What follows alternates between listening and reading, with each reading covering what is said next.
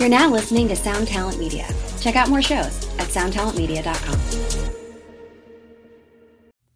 Today's episode of the ToneMob podcast is brought to you by Third Power Amps. The amps are handmade right in Nashville, Tennessee. Wait a second. Nashville's getting some serious representation on this Pacific Northwest-based podcast. Coincidence. Anyway, Third Power, I got the opportunity to play with the Woolly Coats Extra Chimey for quite a while, which was the amp that we used in the Ultimate Gear giveaway. And I gotta say, I never thought I was an AC amp guy, but this thing changed my mind. This is an AC on steroids, and the clean tones are gorgeous, and then put some of your favorite like time-based or modulation effects in the effects loop and learn to love them even more, because somehow it takes those effects that you already love and makes them sound even richer and just better overall. I don't know how Jamie and the guys do it, but I'm impressed, and the amp looks gorgeous, it sounds gorgeous. You're not going to be upset if you are rocking one of these on stage. So check out Third Power Amps, and you'll be glad to do it.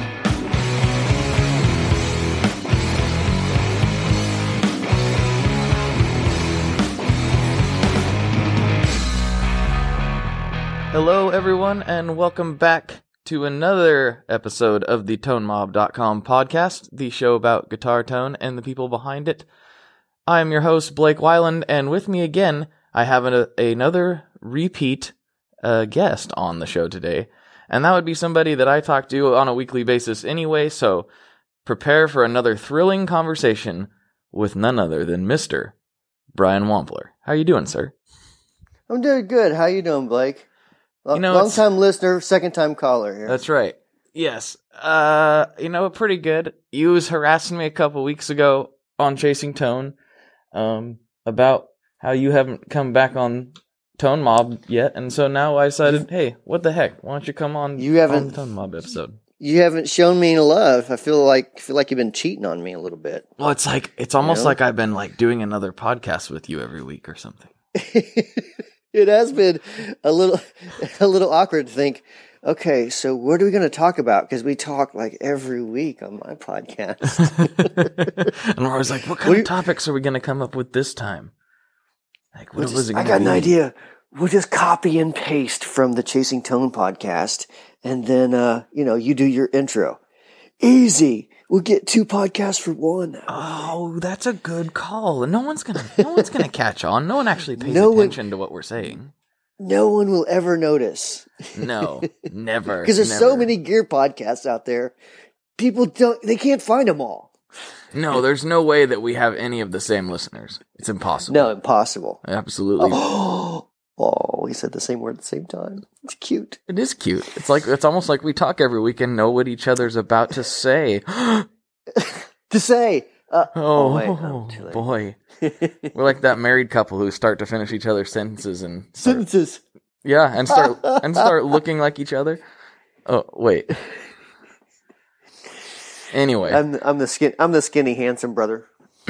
I'm the short ugly one. Oh. Anyways, so I've been a busy man this week. I know you have too.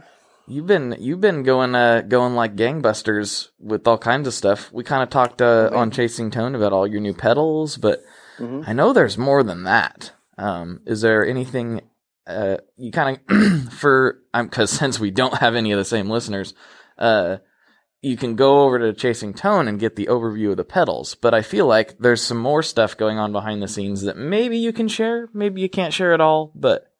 What else is happening? You got a lot more than just a couple new pedals going on. Yeah, so basically, pretty much the entire line has been... there's three pedals that have had like a new pedal, two version 2s, the new pedal being the Mini Ego Compressor, the version 2s being like Pinnacle Deluxe. Now it's a 3-band EQ, it has a sag control, it has two different style boosts on it. The Faux Tape Echo now has subdivisions on it. Everything's been graphically updated. So some new paints, new graphics, everything looks way more cohesive. Everything is now using soft switches with relays, which is still true bypass, or as I like to call it, complete bypass. Complete. You know, it's almost like we just talked about this. Yeah, yeah. That's what I like to call it, complete. I figure if Mike, wasn't it Mike Fuller that started calling things true bypass? I may be way off. But he definitely, if he wasn't the first, he definitely hitched his wagon to it early on. He popularized it, if nothing else. Mm-hmm. So I'm going to start using the term complete bypass, mm-hmm. like final, you know, in its ultimate completion. This is the truest true signal that a person can have. I'm not buying it. Sorry. I'm trademarking it right now. You have to buy it. Fine. I'll buy it. Oh, so no, man. I mean, like we've updated graphics on really everything. Like the Paisley Drive is pretty close. The Tumnus is pretty close. Triple Rec. Okay, so the Triple Rec has very minor changes, 30 mm-hmm. something very minor changes, and the Low Blow bass overdrive and distortion is pretty much unchanged. But yeah, everything else, man. It's we've done a lot of Jason Wilding, the guy that does the graphics for me. He and I have been going back and forth and basically arguing, fighting, and yelling at each other over making sure these things were cohesive and, you know, making sure everything looked like a real brand rather than a bunch of randomized pedals that were thrown in over a period of 10 years. You know, because I mean, if we're honest, like. It's really weird how things started. So, and your listeners may not actually know this because I never really talk about this. So when, you know, in 2008-ish or so, that's when Brian was like in a barn building, like literally I was in a big mini barn. It was just, you know, like a 12 by 16 mini barn or something. Okay. And you know what a mini barn is, right? It's like just a barn you set on the ground. It's not even like, doesn't have a foundation or anything. Oh, like that. Right. Yep. I gotcha. You know what I mean? Most people like put their mowers and stuff in them. Yeah, you know over I mean? Here we got a company called Tough Shed that basically does that. So yeah. Okay, yeah. Mm-hmm. So yeah, so same sort of idea. It's just a you know very inexpensive building. Mm-hmm. Put some insulation in it and put a space heater in there, a window air conditioner in the summer. And Brian was building pedals like you know like a man with four hands. You know, mm-hmm. just going to town. And so, you know, but I was doing pretty much everything. And my wife was helping me a lot back then, too. And you're probably going to find this weird, but my wife's grandma actually used to assemble electronic stuff for Harman, I believe. Oh, interesting. Harman was a local company here where I live. They had a factory here for a while. So anyway, so she had a lot of experience, you know, soldering and stuff like that. And so she was helping solder some circuit boards right alongside... Excuse me. Mm-hmm. That snuck up on me. Soldering circuit boards right alongside of us. So, you know, it was the three of us in a barn and another guy named Justin Simpson, all just hammering out pedals. And, man, you know, so I, soldering you know, has got to be the best.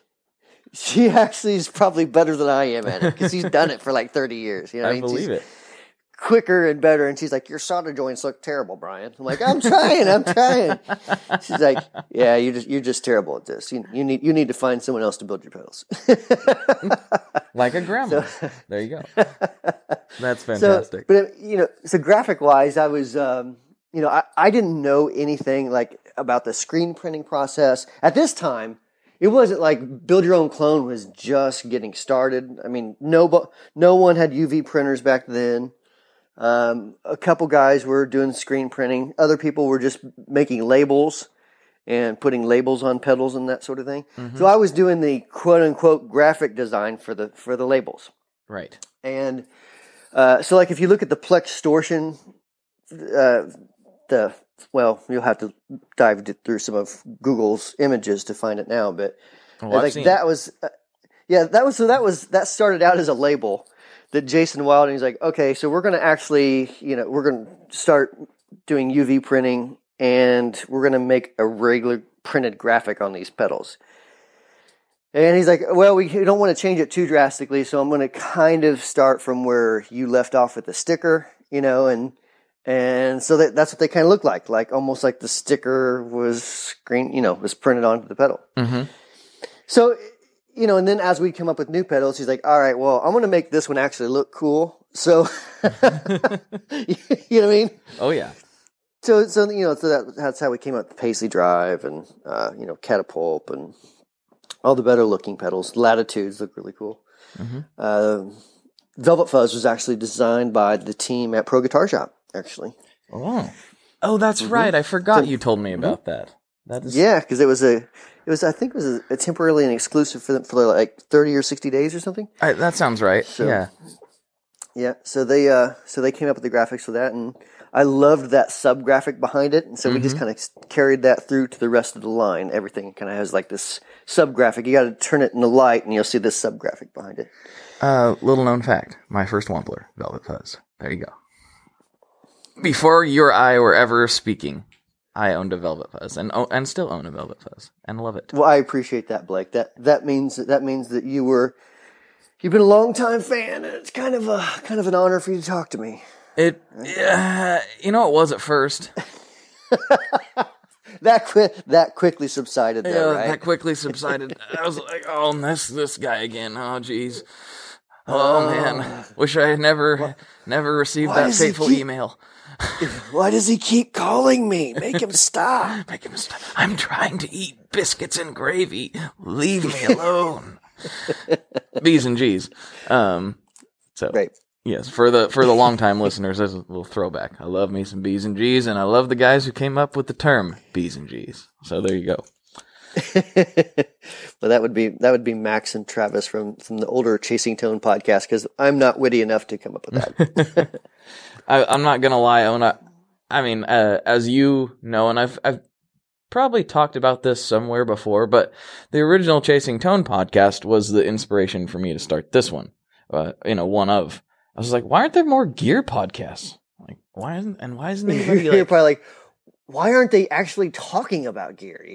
No, I loved it. I had no problems with any of it. I listened to every episode like as soon as it dropped. So I was definitely a fan of the show.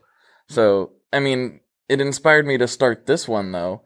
And then I didn't know that, like, fast forward, you know, 9 months later after doing this, that all of a sudden I was going to be the guest host on Chasing Tone. Like, that was kind of a trip. I was like, okay, this is very, very weird and awesome at the same time. So it was probably not anywhere near as cool as what you thought it was going to be. It's kind of like when... I've had some people meet me like, I've always wanted to meet you. And I'm like, why? This has to be like a major letdown. I am totally just like you, except probably more bad habits. So I think that, I don't know. I almost think that is pretty much par for the course. Everybody in here in this gear world is just like, they're all just dudes. Like, it may not seem like it for some reason, but maybe just because when you're a little bit more public with, like, just being a kind of a person, a person in a field and you're more public with it, it seems like maybe you're something special. No, everyone's dudes. Like, literally everyone. It is. And I find myself doing the same thing a bit, you know, like if I see someone on YouTube a lot and, mm-hmm. you know, I'll meet them at NAMM or something, it's a little bit surreal. You know, because there they are, like, live, and you know, I mean, it's just different, like, watching them on YouTube at 24 frames a second or whatever, and seeing them live. So there's, like, this surrealness to it. If that's not a word, I just made it up. Trademark Brian Wampler, 2016. And, yeah, so, I don't know. So I understand that, too, a bit, but I will say there are some people that put me in up on a pedestal that I should not be on. You know, because at the end of the day, I'm literally just a dude, just a dork with a breadboard. You know, you should get a T-shirt that says that, dork with a breadboard. I should make that shirt. Mm-hmm. But anyway, maybe I should sell them on the ToneMob store. You could. ToneMob.com/store. You could definitely do that. I don't know who would buy it, but probably other dorks with breadboards. Maybe so. You could sell one to every pedal company, which actually, hey man, that wouldn't be too bad. that may not be a bad business model. But yeah, one thing I think we've kind of discussed before on Chasing Tone, but obviously we've never discussed it here because this is your second appearance. Since you have been around the, quote unquote boutique guitar industry or pedal industry for a long time now, what are your kind of thoughts on in the last 3 to 5 years, it's just exploded with not just the amount of pedals, but the amount of, small companies. Yeah, definitely. Do you have any thoughts as to why that is or where you see it headed? Well, it's a bubble. I think history in general always repeats itself. And basically in everything, there's always a bubble of some sort, whether it's manufacturing or, craft beer or whatever. I mean, everything has a bubble. Mm-hmm. Like right now, craft beer, and not that I follow it super close, but everybody's got everybody's a craft brewer, not everybody, but a bunch of people are brewing at home. A bunch of people are like, I'm going to start my own craft beer company, Mm-hmm. So they're in a bubble too. Same thing with, I wouldn't say podcast, but it's not your podcast, but marketing podcasts. Oh yeah. It's a big bubble. There's a gigantic amount of people who want to talk about marketing and business, via podcast. And sometimes, in my opinion, this is a little bit off subject, but some of those people maybe shouldn't be talking about it. That's the thing. Yeah. In that situation, you have a bunch of people who they've never done it before, but they've heard a lot of people talk about it. And so they're just taking in information and spitting it back out in their own voice, Mm-hmm. Yeah. It's kind of I guess that's no different. That's no different than some professors, if you think about it. Well, that's true. That's they actually never did. They just heard and then regurgitate. Right. They're like, here's what the textbook says, Mm-hmm. I don't like learning that way. I'd much rather learn from someone that's been there and done that and made the mistakes and, I'd way prefer that. So that's totally off topic. Yeah. So as far as what we're talking about with gear and new companies coming out, I think, and I hate to say it, but here's what's going to happen. It's going to take a few years, but you're going to see a lot of companies start to drop off the radar because they don't have chops in some way.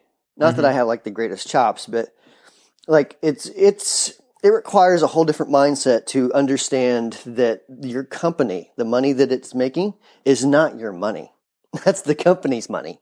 Right. It might as well be a whole different person.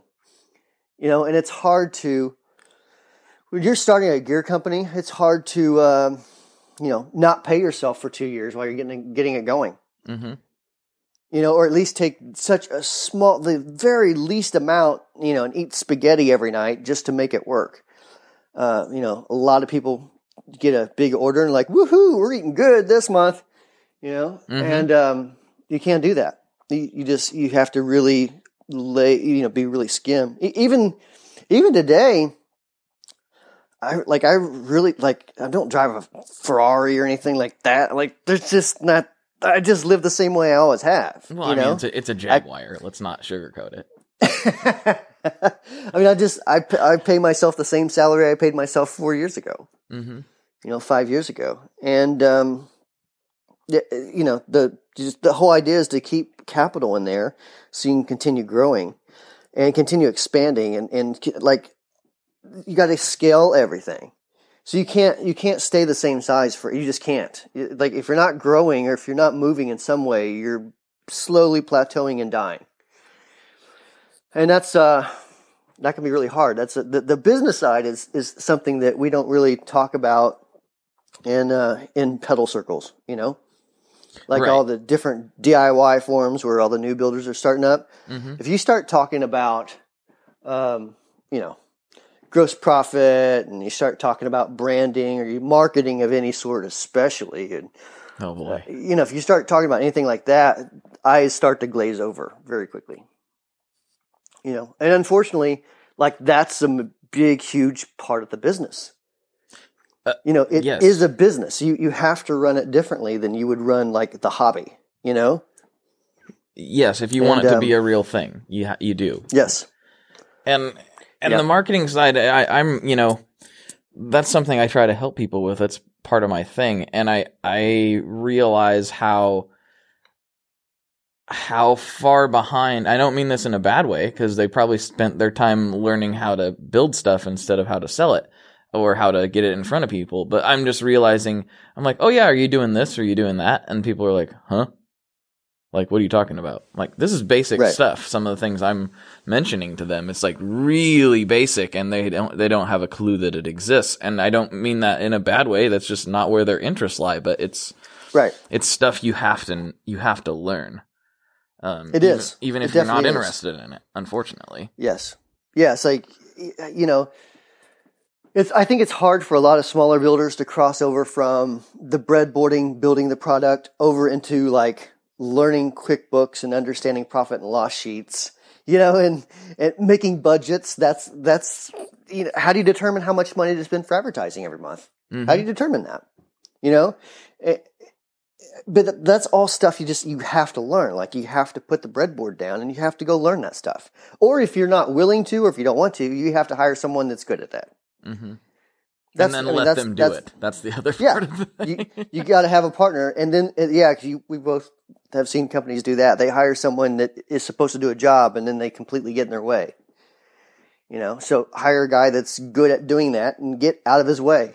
Mm-hmm. You do what you're good at, build pedals or whatever, and then let him run the company. Yeah. You know? Yeah. And I think some builders would really benefit from that, because they don't like the marketing or, you know, sales side. They don't really enjoy it. And then when you don't enjoy things, you tend to not be as good at them. That's just facts. Right. You procrastinate, put it off, and it just, everything suffers. Mm-hmm. You know?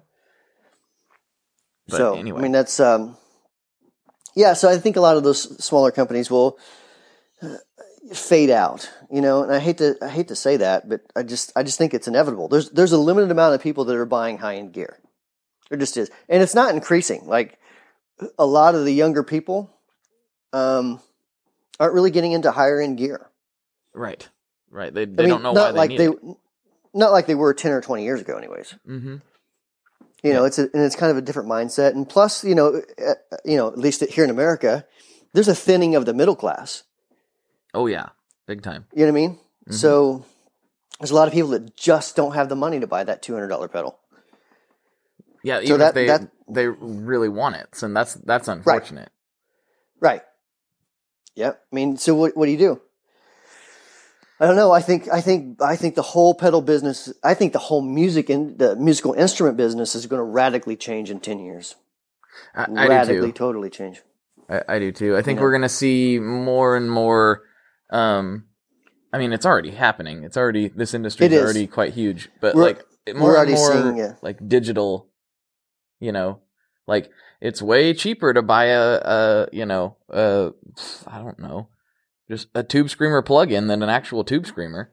And if it's 99% there, you know. Yeah, there's so many people that's just, you know, going into, I started to say amp farm, but what's that, like 15 years ago?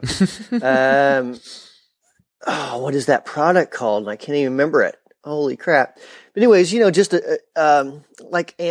Amplitude or, mm-hmm. you know, Two Notes also has a software. There's a bunch of softwares out there that, you know, it's pedals or just impulse responses or whatever using your DAW. You load up a Tube Screamer impulse response and a Marshall impulse response, and, you know, if you got some decent monitors or decent headphones, and you just rock out. Mm-hmm.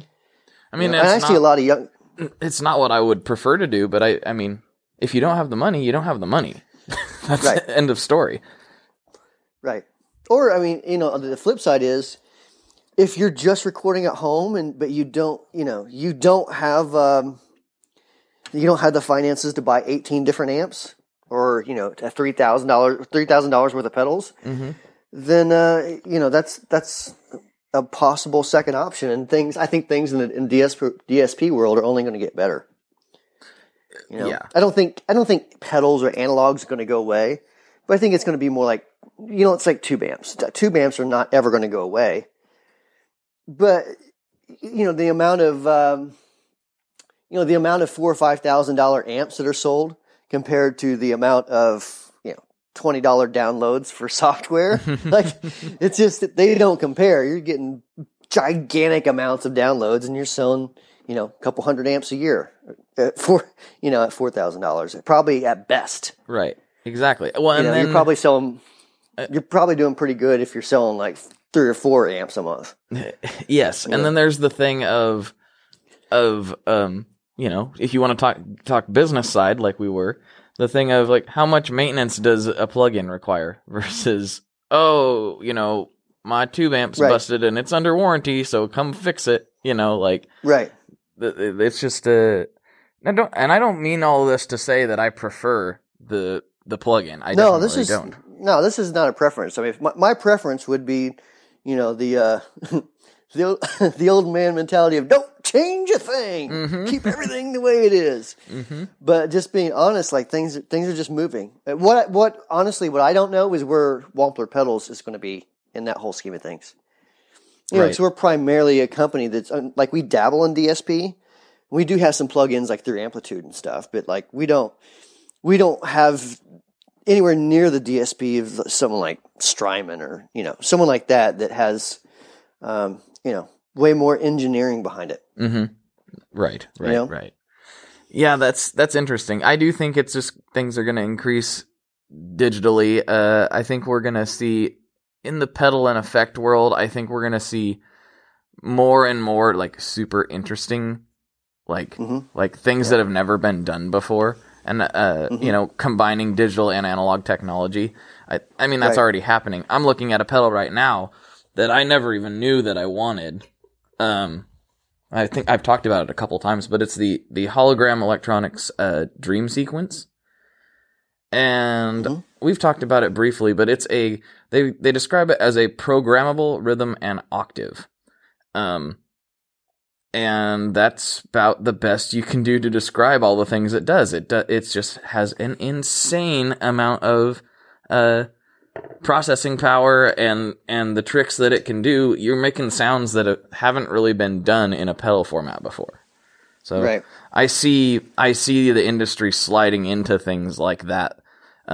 We'll always need the classic sounds, but I think the innovation is going to continue with companies like them, Chase Bliss, guys that are just going bonkers. I think we're going to continue to see more and more of that every year. This is going to make me sound crazy, but I honestly think in 20 years, I think VR is going to be the next big revolution. And I think there's going to be almost like a different world where a person can go into this virtual reality and go into some sort of music store and play through products. And I think at some point there's going to be some way it's going to trigger sensors in our brain, and we're going to be able to, it's going to feel like real. It's going to feel real. Mm-hmm. I think at some point that's where all this stuff moves to. That's just my opinion, though. I think you're right. VR has been talked about as the next thing for, I don't know, 15 years, and it's actually like now getting its feet wet in like, no, this is a thing. Like, I think you're right. I don't know if it's going to happen in that way where it'll feel real in that time frame. I think we're still a little behind. Yeah, I think that's a little ambitious thing. It's going to feel real. But I think in time, especially as we understand how the brain works more and more, as artificial intelligence becomes much, much smarter, then I think I just think we're in for a dramatic shift over the next 50 years. Mm-hmm. Yeah, I think music industry. Yes, I mean, like, everything's different. I mean, shoot, some people believe that we're living in a matrix right now. We're in some sort of simulation right now. Yeah, and there's some good arguments for it. Like, if you listen to the arguments for it, there's some good logic behind it. I'm not saying I believe it or don't believe it, but I'm saying, like, if you're just purely looking at the logic side of it, there's some good arguments that some people are making for that. Well. See, I have this foggy memory of I was talking to this guy with these funny sunglasses on that just clipped to his nose, and he asked me if I wanted to take the red pill or the blue pill, and I don't remember which one I picked, but I have this foggy memory of that. Was he, like, jumping on walls and stuff? Well, not at the time, but he did have a long black trench coat, and he had a very deep voice. Hmm. Yeah, it's a weird memory that I have. Yeah, I've never heard of that before. No? Weird. No. Mm. Oh, man, just had some deja vu. Wow, that was weird. Anyway. That was the Matrix. It's a glitch in the Matrix. I need to watch that movie again. It's been a long time. Anyway, that took a turn. The pedal industry, in Brian's opinion, is going to turn into virtual reality. That's what we...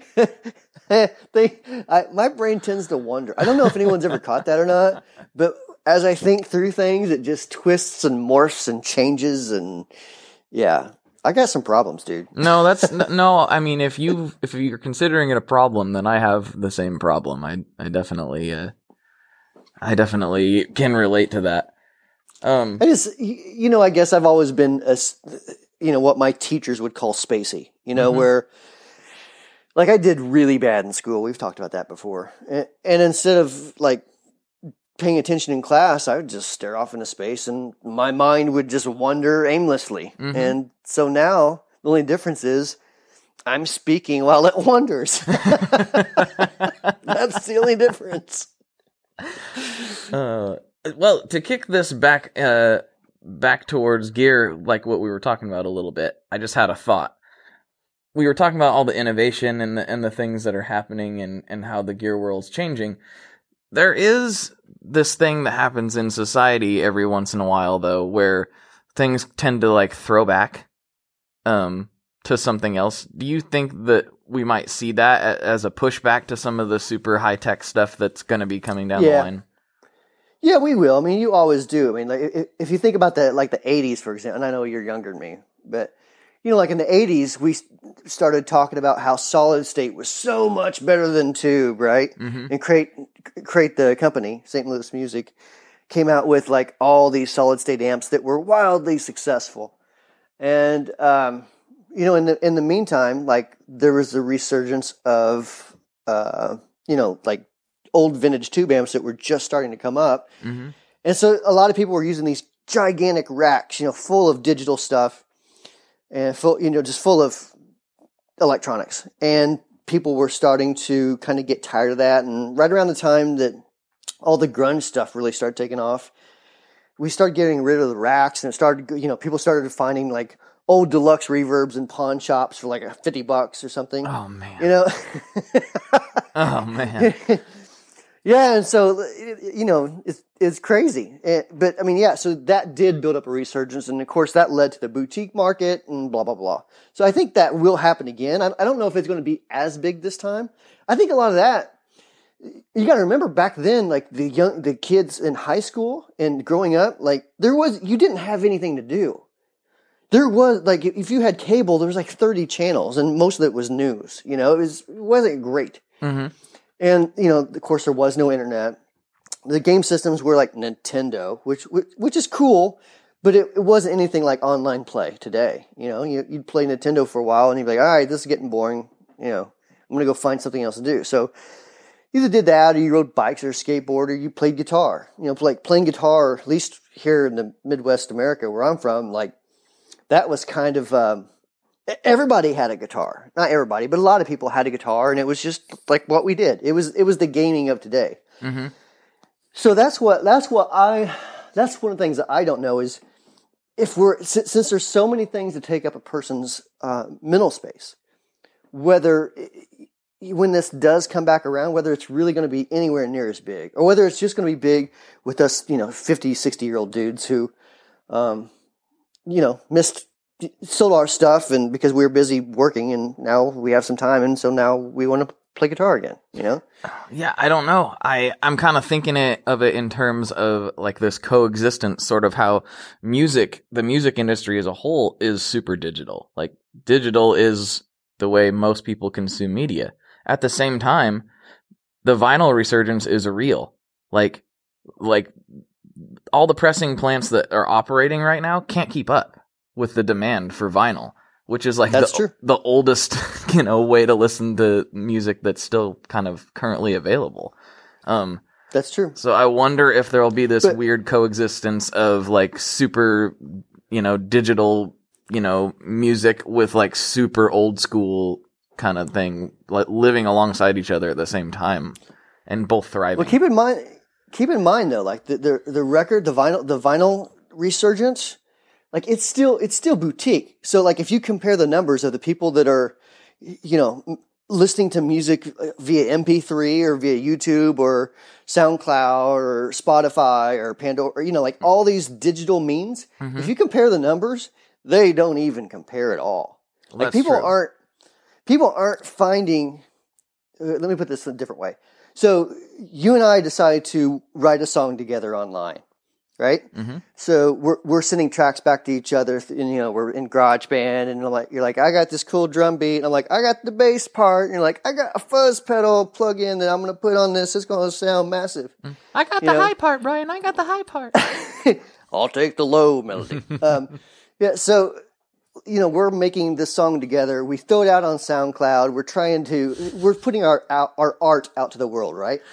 Hit my mixtape, no fam. Way... exactly. But we're not even thinking about vinyl. We're nowhere near getting vinyl, you know? And right. The people that might be even looking for us on SoundCloud, they're not thinking about vinyl. That's true. You know, they're not. I mean, it's a very select group of people that are into vinyl. And I know it's hip and cool right now, and I totally get that. But all the kids that I'm watching, like when I say kids, it's because I'm an old fart. You know, I'm talking about 18, 20, 22-year-old kids. No one's listening to vinyl, man. You know? They're downloading YouTube stuff. I think for, you know, more and more I find myself in this really weird... this weird space in the generations where, like, I remember when the internet wasn't a thing. You know, I remember not having cable in growing up and like, and all that stuff. So like a lot of older guys, they kind of look at me and they think, well, he doesn't remember any of that stuff. It's like, no, I do. That was my generation was like one of the last to experience right. You're that. Yeah, you're the last generation. You're old enough to really grasp the idea of not having internet, you mm-hmm. know? But you also were there at the time where, you know, us old farts were like, let's see, internet. I guess I'll go on AOL and check my email, you know? Right. And you're like, no, man. I'm going to start a blog and I'm going to write and I'm going to create a website and, you know, like all this stuff. Yeah, where exactly. Most 45-year-old dudes my age... you know, they weren't even thinking that mm-hmm. at all. You know, at the most, they're checking out, you know, pictures and stuff online. Right. That's a polite way of putting it, I suppose. You know, I mean, you know, most of the guys that when I was 20-ish, mm-hmm. whenever like the internet actually became easy to get on via AOL. Mm-hmm. And I was the weird guy that this is why I feel like I identify more with younger people than I do people my own age. Honestly, it's probably why you and I get along so well. Like I don't identify with 45-year-old dudes. I feel like they're old, you know, and I feel like I'm 20 inside. But you know, whenever like I discovered the internet, I was like the first thing I looked up was guitar tablature. I right. wanted to learn like there's guitar tablature on here, and so I'm like, holy crap, I'm going to look up all Steve Vai stuff. I'm going to look up all Satriani stuff, you know? I'm like, there's got to be Brent Mason stuff on here somewhere. There's got to be. Right. So, yeah, it was really weird. But, you know, all my friends were like, dude, check out this chick. And I'm like, oh, whatever, man. Get a girlfriend, you know? So I've always been a backwards guy. And I used to be really uncomfortable with it. And now, like, especially as you watch like our YouTube videos kind of migrate, I guess I'm just more comfortable with being awkward and weird. And I'm not afraid to show it to the world now. That's the real authentic me. Like, mm-hmm. for example, on YouTube this morning, some guy's like, dude, calm down on the coffee. And I'm like, you don't understand. That's the normal me. You know, like, I'm always like this wired squirrely guy that's all over the place. That's just my natural personality. Mm-hmm. Mm-hmm. You know? So I don't know how we got here again. But. Well, but to take a couple steps back, where you were saying one of the first things you looked up on the internet was guitar tablature. That's probably one of the earliest things I remember looking up too, was guitar tabs. So it's like, ooh, I got to figure out how to play this song. Now, I was probably trying to look up, like, you'd been playing for a long time at this point, and I just started, so that it's kind of a little bit different. Right. But I was probably looking up, like, so how do I play this? Chords. Yeah, I was like, how do I play this Green Day song? You know, like, right. Or something. Right. So yeah, that's funny, because I remember going like, oh, I can find guitar things on here. This is fantastic. Yeah, the internet is wonderful. That's probably the, you know. I probably took a big, break from the internet when I, stopped going to high school and everything, when I graduated, and then just kind of like went to work, and my job wasn't really online based, so I wasn't on there that much. And then it was like, I kind of came back like a year and a half later or so, and I was like, ooh, what are guitar pedals? And then here we are today. Ugh. What a sickness. But yeah, see, I remember...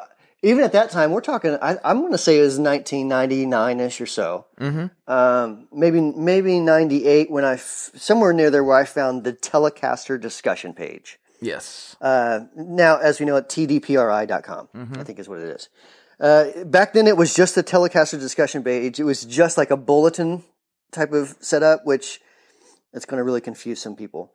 It wasn't like a regular form like what you're thinking. It reminded me more of Reddit. Right. You know what I mean? Like like Reddit with a really bad user interface. Wait, you know what worse than Reddit? Oh no. yeah, like there was it was terrible. It was like, it was just all really bad Times New Roman font or whatever. Mm-hmm. But so I remember being on the Telecaster discussion page back then, and like who was it? There was a writer that wrote like a George Strait song, and I'm like, holy crap, you're that guy. I'm like, oh my gosh, you're that guy. And then, what's the big session player from the 80s? Reggie Young. Reggie Young was on there. And I'm like, holy crap, Reggie Young is on the Telecaster discussion page. I'm like, I can ask. Okay, so everyone who doesn't know, Reggie Young is a huge session player in country. Like, he kind of was there when Brent Mason was just coming on the scene. Mm-hmm. And Reggie was the guy I'd been playing stuff for years and years and years. So just, he's, a monster in that world. So, as a guy that was looking up guitar tablature on the internet, like, I was blown away that I could talk to Reggie Young, mm-hmm. So it just, totally threw me for a loop.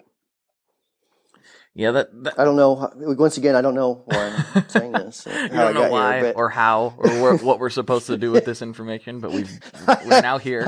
Yeah, this is not relevant at all to what we were talking about. But what did I tell you when you're like, "What are we going to talk about?" And I said, "I don't know. We're just going to go." I have no doubt, Brian, you'll ramble it to somewhere. Yes, we will steer this ship into some direction. And hopefully it's interesting to listen to. This should be a drinking game for your show on this episode. It's like every time you say, all right, well, I'm just going to take a few steps back and get to the point. No, I don't want to I don't want to be responsible for alcohol poisoning. Do not do that. Oh, geez. I think people make that a drinking game with the Chasing Tone podcast. Every time we go off topic, take a shot. No, Brian, we don't want to kill people. Stop it. No, I'm not saying do that. I'm saying I've had people email me to say that they do that. I'm not endorsing it. I'm saying that's what people do. That's what they do. Okay, all right. I'm glad to know that we carry on that tradition quite proudly over on the Chasing Tone podcast, where we continue to stay off topic as much as possible. Travis Feaster, your memory still lives on. That's true. We carry on the tradition for you, bub. That's right. Oh man, that's awesome. Well, Brian, so that's all I got. I'm spent. We've been at this for a while. I mean, because we technically recorded two podcasts back to back. So, but I think it was a great success. Thank you for coming on the show. In a last little plug here, where can everybody find you? And I do have a final question for you after we answer that question. You have a final question as well? Yeah, something we didn't talk about last time that I've talked about with most of my other guests. So, are you serious? Yep. All right. Yeah, we can do that. Okay, so go to wamplerpedals.com. That's W-A-M-P-L-E-R pedals.com. Mm-hmm. Twitter.com/Twitter pedals. Twitter.com/Wampler pedals. Facebook.com/Wampler pedals. Instagram.com/Wampler pedals. And for those who like Snapchat, you can always follow me personally at Brian Wampler. There you go. All right, sweetness. Okay, Brian. So it's a little bit of a shame that I've asked so many other people this question, and I never have asked you. So boxers, you just made the same joke as the last guest. Now I have to cut this out so that people don't think that you're copying him. Brian Wampler, what is your favorite kind of pizza? Ooh, that's an interesting question. Mm-hmm. Well, my favorite, it changes, but right now, here's what it is. Okay. It is thin crust. Mm-hmm. It's what we call, at least here in Indiana, we call Chicago slice, which basically just means it's cut into squares rather than triangles. Okay, gotcha. Extra sauce, extra cheese, pepperoni, sausage, Italian sausage, green peppers, black olives, mushroom, extra cheese, garlic, and what are they called? What are those peppers called? The pepperoncinis. Oh, you just made a really good pizza in my mind. That sounds fantastic. It's so amazing. Like as I talk about this, I'm thinking, holy cow, I'm hungry. I gotta go get a pizza, man. Oh man, that sounds really good. That's pretty much how I would put together something if somebody was like, here's a, build your own pizza type of menu. That's pretty spot on to how I would do it. Well, I don't know if no one does. I'm surprised no one does that in Portland. Here, Papa John's, like the big chain. I don't. An app, no, there is. There's lots of places that do it. Like the one I frequent does not do that. It's just it's like a classic like Italian wood oven pizza. It's so amazing. Mm-hmm. They will let you kind of do whatever you want, but it's not like a traditional American pizza, I should say. Right. Yeah. Yeah, those pizzas are amazing. Like New York has some of the best pizza I've ever had. Mm. So, and Chicago too, of course. But I know what I want for lunch. I hear you. Pizza it is. All right, Brian. Thank you very much for coming on again. And thanks for having me. Yeah, and as always, folks, for Brian, this is Blake.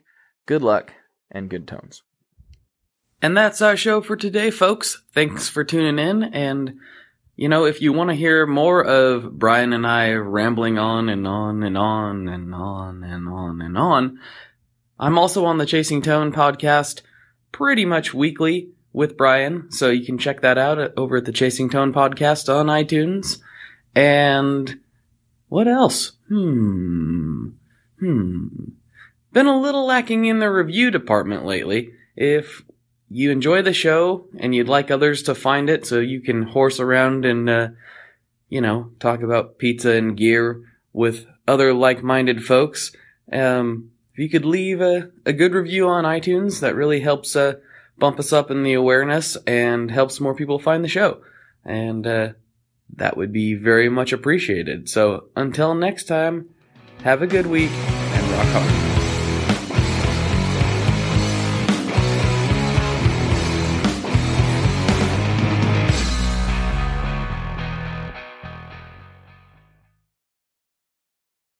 One last thing before we totally sign off here, I just want to remind you that if you do any shopping at Stringjoy, that's Stringjoy Guitar Strings made in Nashville, that will help me out as well.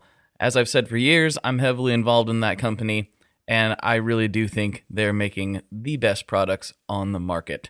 So if you would like to try custom strings, go to tonemob.com/stringjoy. and check them out today. I seriously love what the team down there is doing. I help them out with all kinds of things, and By you supporting them, you are also supporting me as well. And hey, you need some strings, so why not get some custom strings just for your guitar and playing style? Again, the link for that is tonemob.com/stringjoy, and that will take you right to their website, and you can do all your shopping through there, and that will help everyone involved out. So thank you very much. Talk to you next time. We are brought to you by the wonderful folks at Gun Street Wiring Shop. Yes, Gun Street Wiring Shop. I've talked about them before. I used to say based out of Bend, Oregon, but guess what? Sean moved to my neck of the woods. Sean's in Portland.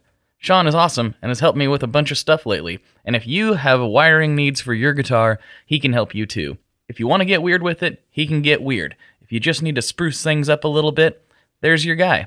He takes all the guesswork out of doing your guitar wiring, and he makes it simple, and his customer service is top-notch, and I can't say enough good things about Gun Street as a company. I really respect Sean and what he's all about, and the product is top-notch. I've got 3 different guitars that now have Gun Street harnesses in them, and I could not be happier. So go to gunstreetwiringshop.com and check them out.